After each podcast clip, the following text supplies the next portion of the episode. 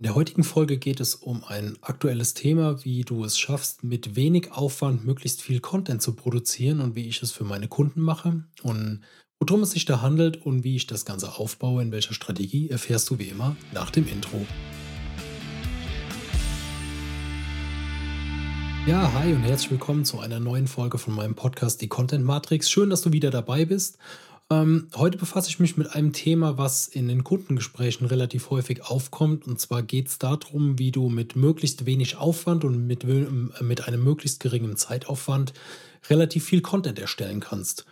Und da habe ich mittlerweile eine ähm, Strategie für mich selber eingesetzt, erprobt und ertestet und damit komme ich auf sehr viel Content inner, also mit relativ wenig Zeitaufwand und ähm, wie ich das für meine Kunden aufbaue, ähm, will ich jetzt mal Schritt für Schritt beleuchten. Und zwar ist die Basis für meinen Content bietet der Videocast. Also das, was ich jetzt gerade aufnehme, ist die Basis für den Content, den ich nachher auf den Social Media Plattformen rausspiele, rausgebe.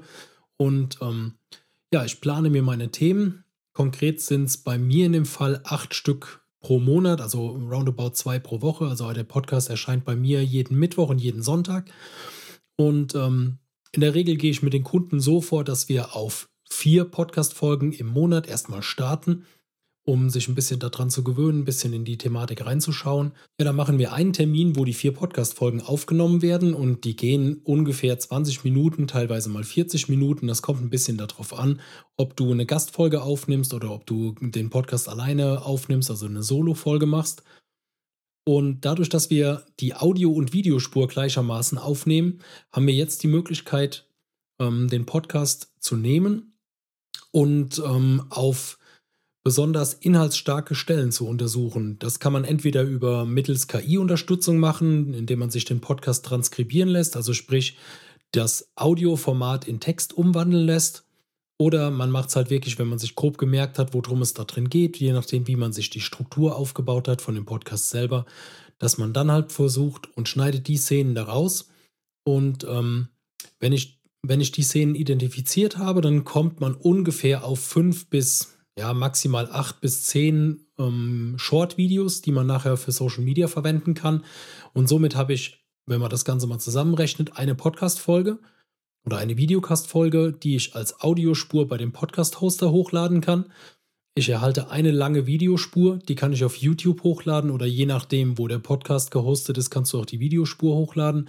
Und erhältst, rechnen wir mal mit fünf, mit fünf Videobeiträgen im Short-Format, also 9 zu 16, diese Hochkant-Variante, die du dann für die Social-Media-Plattformen freigeben kannst.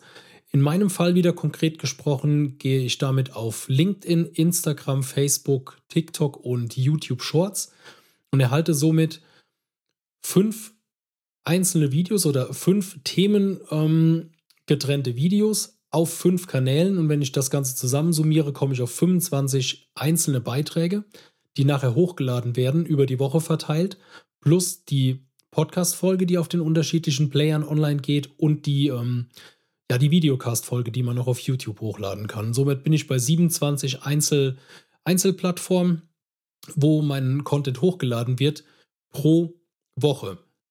Und ja, das Ganze jetzt auf den Monat hochgerechnet, wenn wir mit vier Podcast-Folgen ungefähr kalkulieren, komme ich auf über 100 Einzelbeiträge, die du pro Woche hochladen kannst mit vier Podcast-Folgen.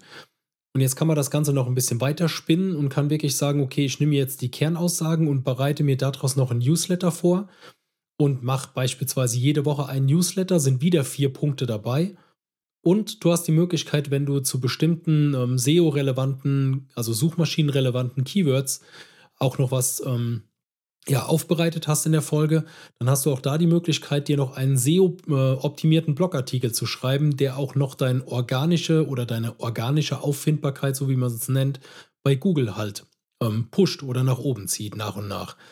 Und so kommst du wirklich auf, wenn man das wieder zusammenrechnet, sind wir bei ähm, 27 die wir vorher hatten, plus nochmal äh, noch 8, sind wir bei 35 Einzel-Touchpoints und da sind noch keine Stories mit drin. Da habe ich den WhatsApp-Status noch nicht mit reingerechnet.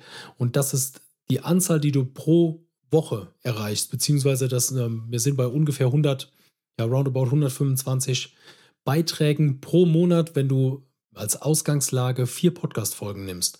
Und das ist was, was ich in den Gesprächen immer feststelle, dass halt die, die Zeit, die dafür als Invest ähm, eingesetzt werden kann, die ist begrenzt, weil in der Regel haben halt irgendwie die Personen schon andere ähm, Aufgabengebiete. Es ist nicht jeder explizit nur für den einen Bereich zuständig.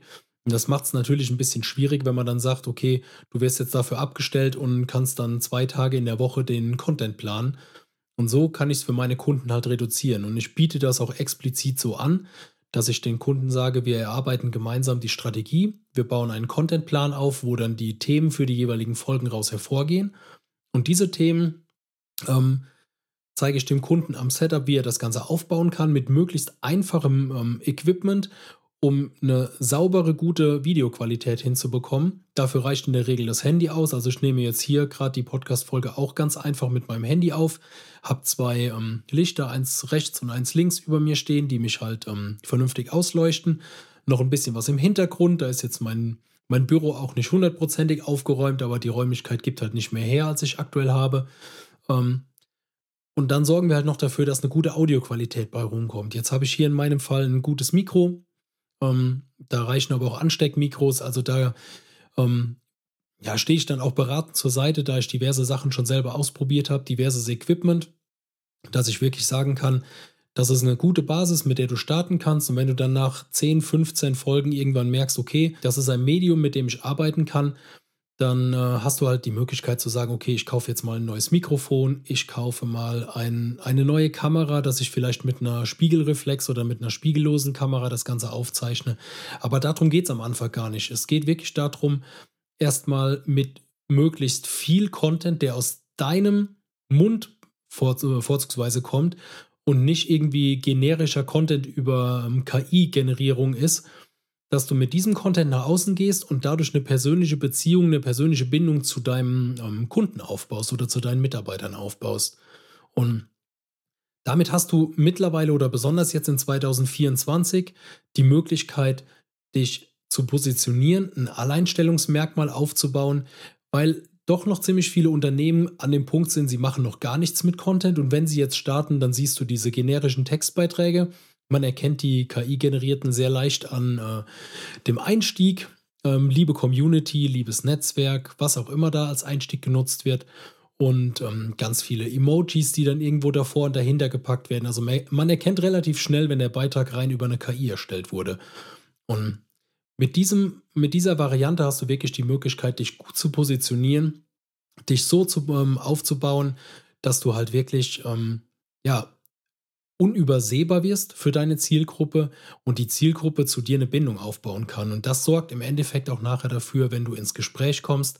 Das ähm, habe ich selber schon erlebt. Da habe ich mit einer, ähm, mit, einer, mit einer Kundin telefoniert und wir kamen auf das Thema, wie sie mich, ähm, wie sie auf mich aufmerksam geworden ist.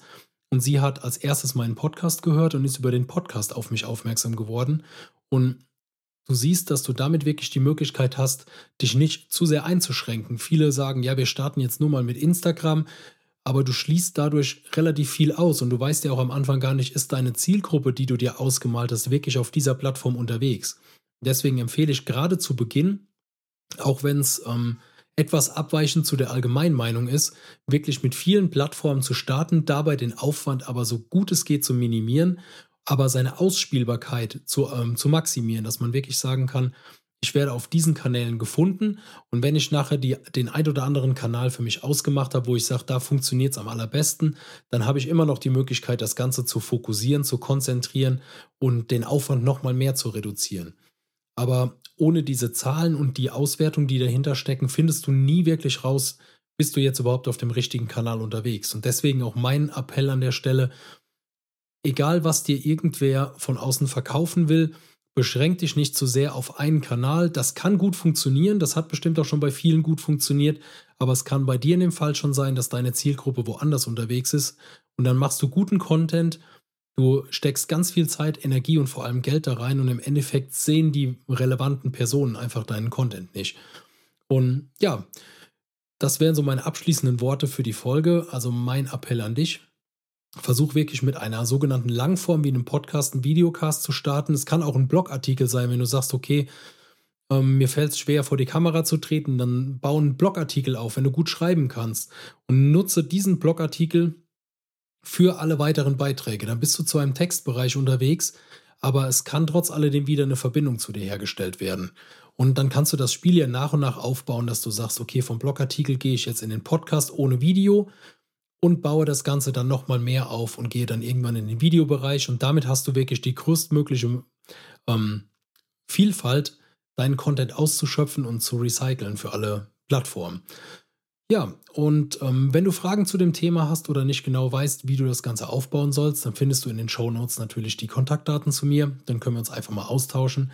Ähm, wir können auch über deine Strategie sprechen, was du dir vielleicht schon selber erarbeitet hast und dass ich einfach mit dem ich gehe mal mit der Kundenbrille darüber und gucke mir das Ganze dann mal an und gebe dir auch ein ehrliches Feedback, was vielleicht nicht immer besonders geschönt ist, aber dafür ähm, ein ehrliches Feedback, wo du auch dran arbeiten oder mitarbeiten kannst.